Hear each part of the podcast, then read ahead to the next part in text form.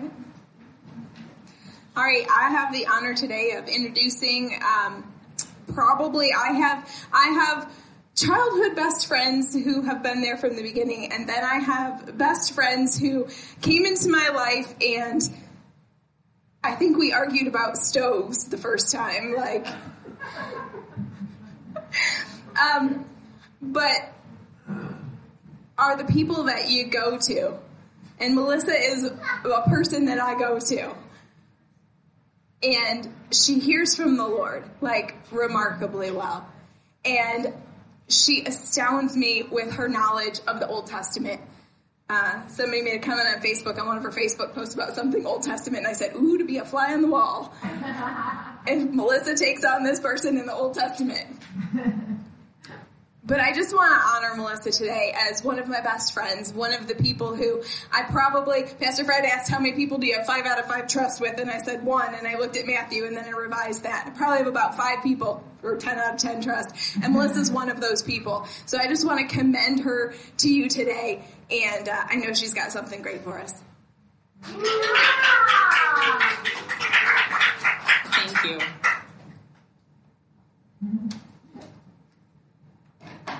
All right. So we're actually not going Old Testament today. I'm going to go Christmas on y'all. So CCA had their Christmas pageant in January due to illness back in December. And uh, so we're just going to go with it. And it actually didn't start with the Christmas pageant yesterday. It started with one of the fourth graders' prompts. I help at the school. And it started with one of the fourth graders' prompts for a project. And the question was, they had to write a letter, or I think it was a letter to Jesus. And the question that they had to answer in the letter was, what does it mean to you for Jesus to leave the glory of heaven to come to earth as our Savior?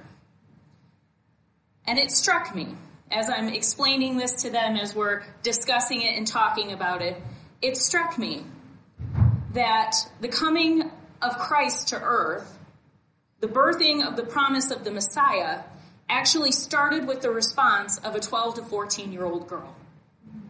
May it be in me as you have said. So we're going to look at the scripture in Luke,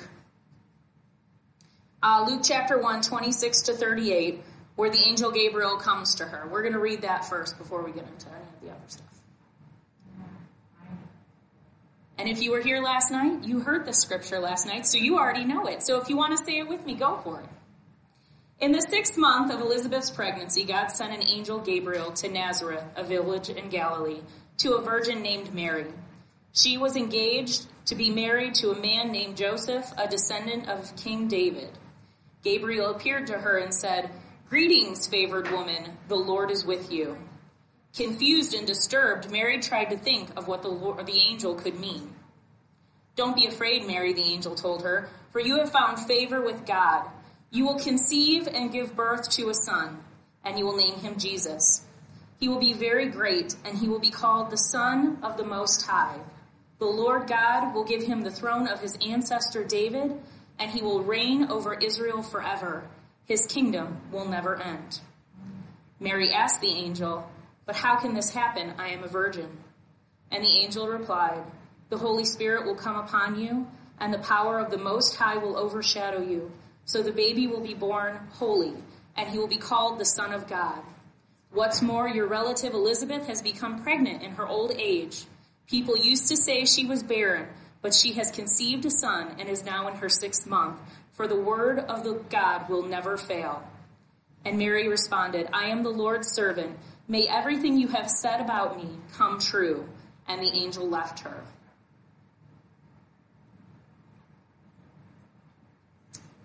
The prophecy of the Messiah throughout the whole Old Testament is coming to fruition starting on the earth right here in this section of Scripture. And it starts with the messenger of the Lord coming to a young girl. And I'm going to say that Mary is, in fact, the prototype of the first Christian. And if you know my background, that's actually a very revolutionary statement. I was raised Catholic, and Mary is very revered and honored. And my mother would be stomping her foot going, what are you talking about right now? And I would say my father would be rolling in his grave, but he's on the other side of glory and he's with the saints cheering me on. So, so he's all good. yes. but it's Christ coming to inhabit his people. And Mary was the first representation of that on the earth. And she had the privilege to birth Christ the man. But we have the privilege of birthing the manifestation of Christ in the earth. In Colossians, it says it's the mystery that Christ is in us, which is the hope of glory. We're not looking for another baby Jesus, okay? We're not. He came, he came as a man, he finished the work on the cross, and he established his covenant. But what we're looking for is to be the hope of glory to the world. And right now, it's like Lord of the Rings. In their most desperate hour, it seems, right? Jen said the other day, why do the nations rage against us? But the Lord laughs because we are the manifestation of Christ on the earth, the hope of glory. And we can't move away from the understanding of Christ coming as a man and as the Son of God. He was the agent of change in the earth, and his covenant is one of love and it's even up there. I loved that this morning. I came in and I saw this and I was even wearing purple and I was like, that's perfect. And last week Fred preached on love and how it, we're, we know in part, we see in part, we pursue the gifts, but there's a better way. There's a higher way and that way is love. And the coming of Christ, the resurrection, the, or the cross, the resurrection, the victory of Christ is his love and glory poured out on the earth. And we're going to look at this scripture and we're going to break it down into three different things. Two things I believe God's doing and one that should be our response. And the first thing, it's the very thing the angel said to Mary. Rejoice, highly favored one. As I believe God is pouring a new portion of his favor upon the earth right now in his people. Yep. And favor of, in the favor of God is the beginning of Christ in us. The favor of God to mankind is the work of Christ on the earth and the resurrection and the life. It even said in Luke 4, Jesus walks into the temple. This is after his baptism. This is after him being in the wilderness. He walks into the temple on the Sabbath day, and it's his turn to read, and he's handed a scroll, and it happens to be the scroll of Isaiah. And he stands in front of the chair, and he reads, and he says, The Spirit of the Lord is upon me. I am anointed to proclaim the good news to the poor, freedom to the prisoners, sight for the blind, to set the oppressed free, and proclaim the year of the Lord's favor. He broke favor wide open. And then he sat down in a chair that hadn't been sat in, and he said, Today the scripture is fulfilled in your hearing. It is the year of the favor of the Lord.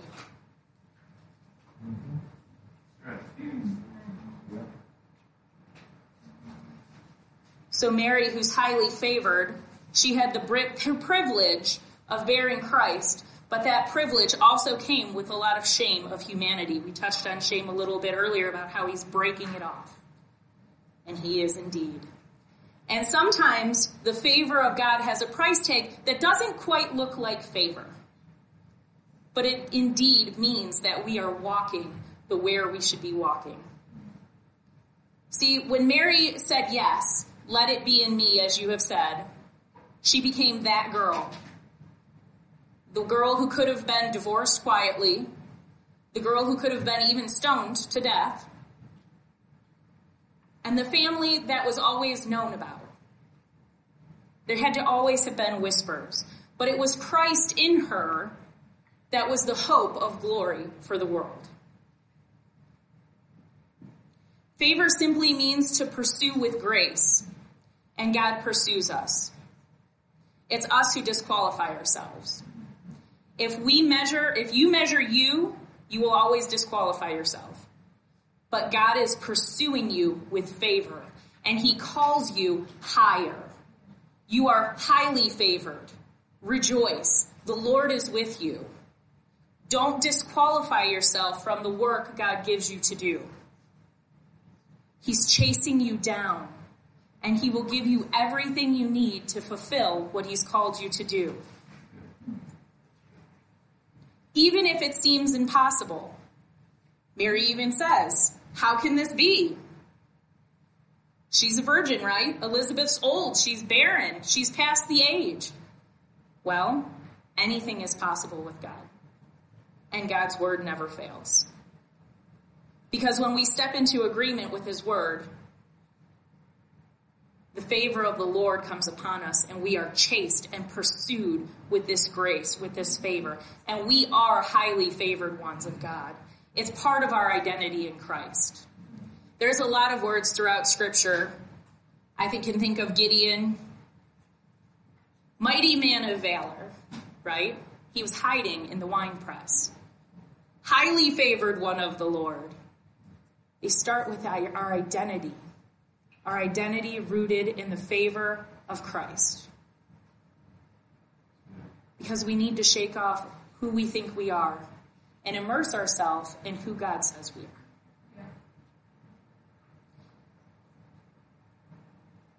And I actually titled my uh, sermon this, Overshadowed.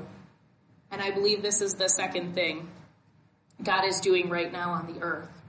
And it says in this Luke chapter 1 the Holy Spirit will come upon you, and the power of the Most High God will overshadow you. So the Holy One who is in you to be born will be called the Son of God. And I couldn't shake the word overshadowed. I just couldn't shake it.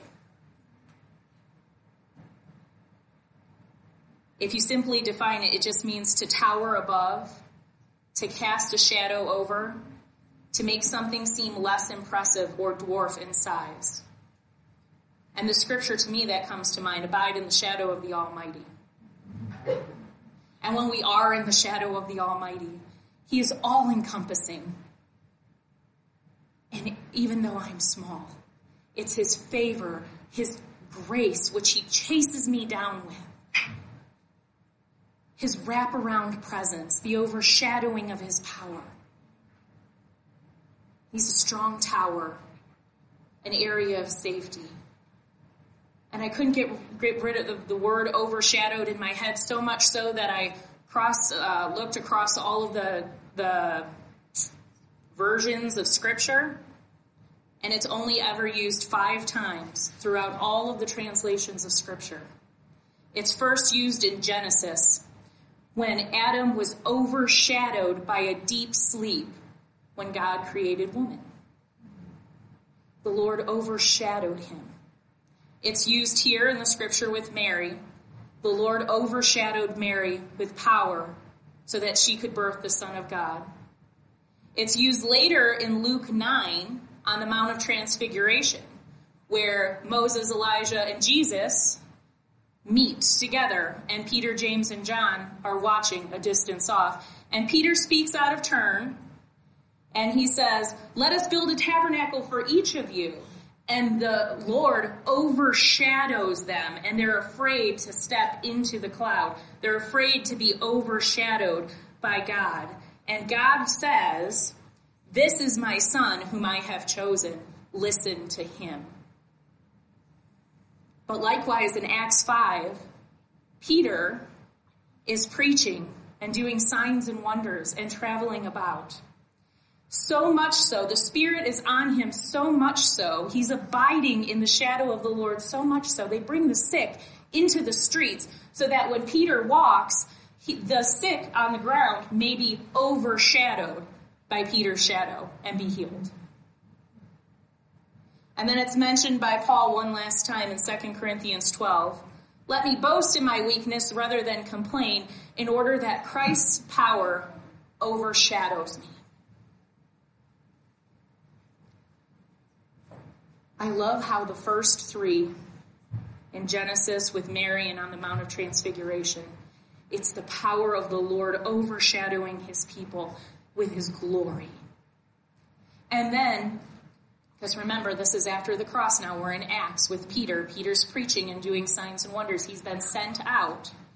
And then it's the inhabitation in his people. People are Peter inhabits the overshadowing of God. He abides. And then it's his shadow people want to be overshadowed in. He was reflecting so much of heaven, so much of the ascended life. They lined up on the street so that they could be overshadowed by what Peter was carrying. And again with Paul, and it goes back to disqualifying yourself. Don't quote disqualify yourself, but boast in your weaknesses so the power of Christ overshadows you.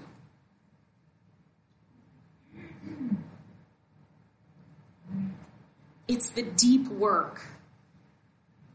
It's nothing to be taken lightly. You can almost feel it like a cloak. And we're called to remain in the shadow of the Almighty, not to get distracted, to keep our vision singular on the one God, God the Father, God the Son, and God the Holy Spirit. Many perspectives, many facets, but singular vision on the one. As we abide in his shadow, so that the power and the glory of God can overshadow us, so that we're so filled, so filled, that we take that into the world, and whoever we overshadow is are immediately healed, transformed, revived, that's the spirit of revival, the overshadowing.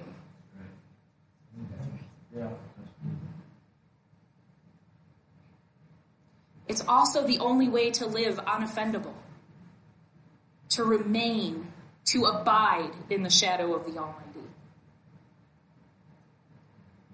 It doesn't specifically say that in Scripture, or this, what I'm about to say, say this in Scripture, but how much so did Mary have to abide to keep herself in the overshadowing of God while she was doing his work, while she was physically carrying Christ on the earth?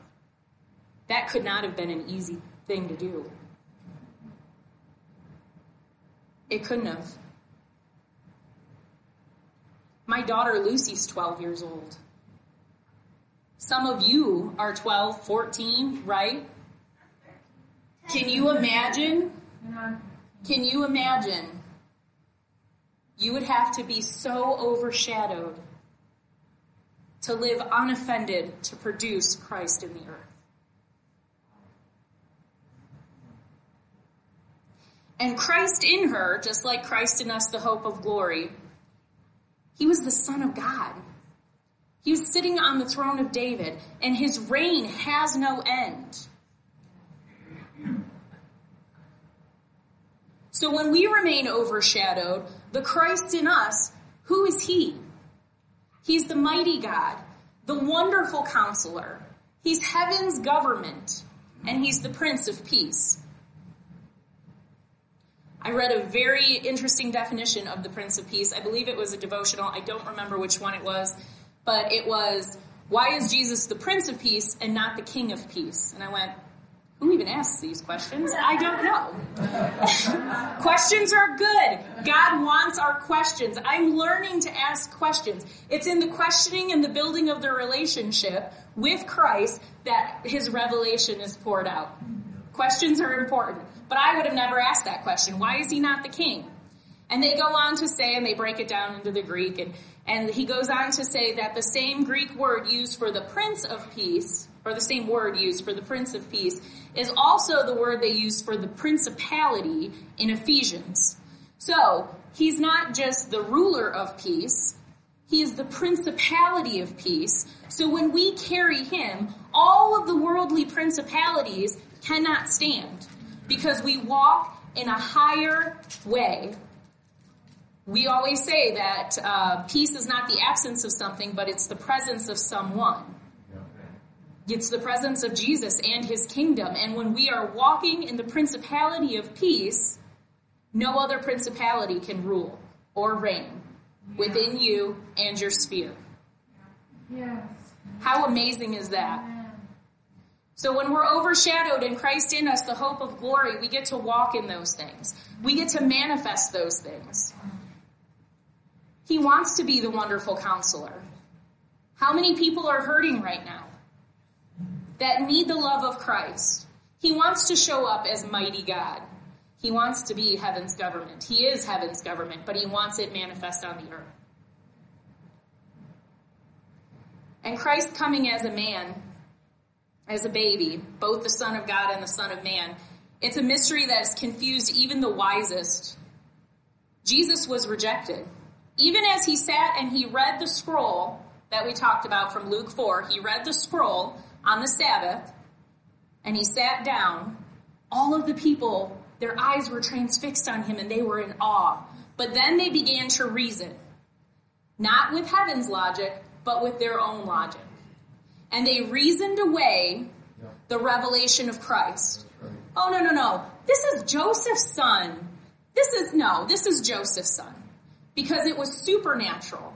It was a supernatural birth. It exceeded nature.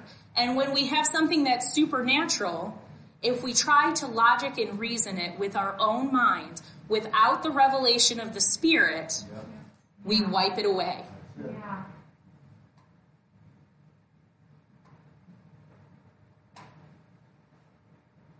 So we're called to live overshadowed, to bear fruit, to abide. It says in John 15, abide in me and I in you. A branch can't bear fruit itself. It's my notated version, it's longer than that. but that fruit is the hope of the world. The hope of glory, Christ in us. Sometimes we get to feeling powerless, like there's nothing we can do. And I think sometimes it's because we forget who inhabits us. I think we forget what principality we walk in. The power, the power of the Almighty, the glory of the Almighty, whose word will never fail.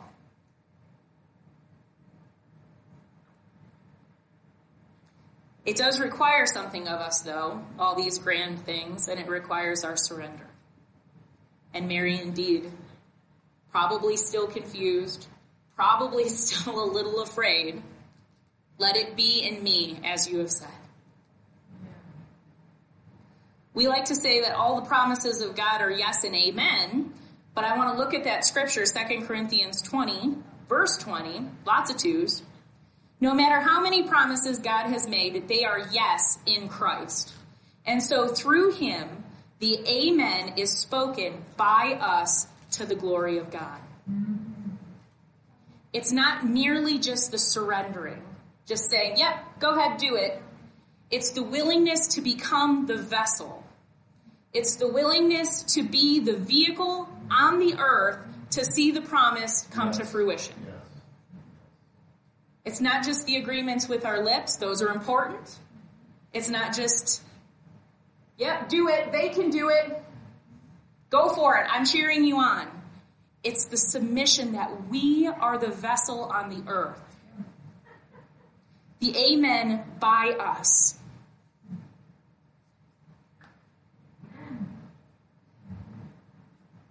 It doesn't matter. I mean, it matters. These things matter. When the pastor says amen, that matters. When the president says amen, that matters too. But even if they don't, your parents, if your parents say amen to the work of God, it matters. But even if they don't, my amen, the surrendering of my will to become the vessel and the birthing of Christ on the earth, the hope of glory, is what matters most. The surrendering of myself to God, to be overshadowed, to be covered in His favor, pursued in His favor. Because you and God, no matter what crowd you're in, you're a majority. Well, there you go. There were some pretty funny memes about that, though. I don't know just the humor factor that came out of that. I enjoyed that greatly. But anyhow.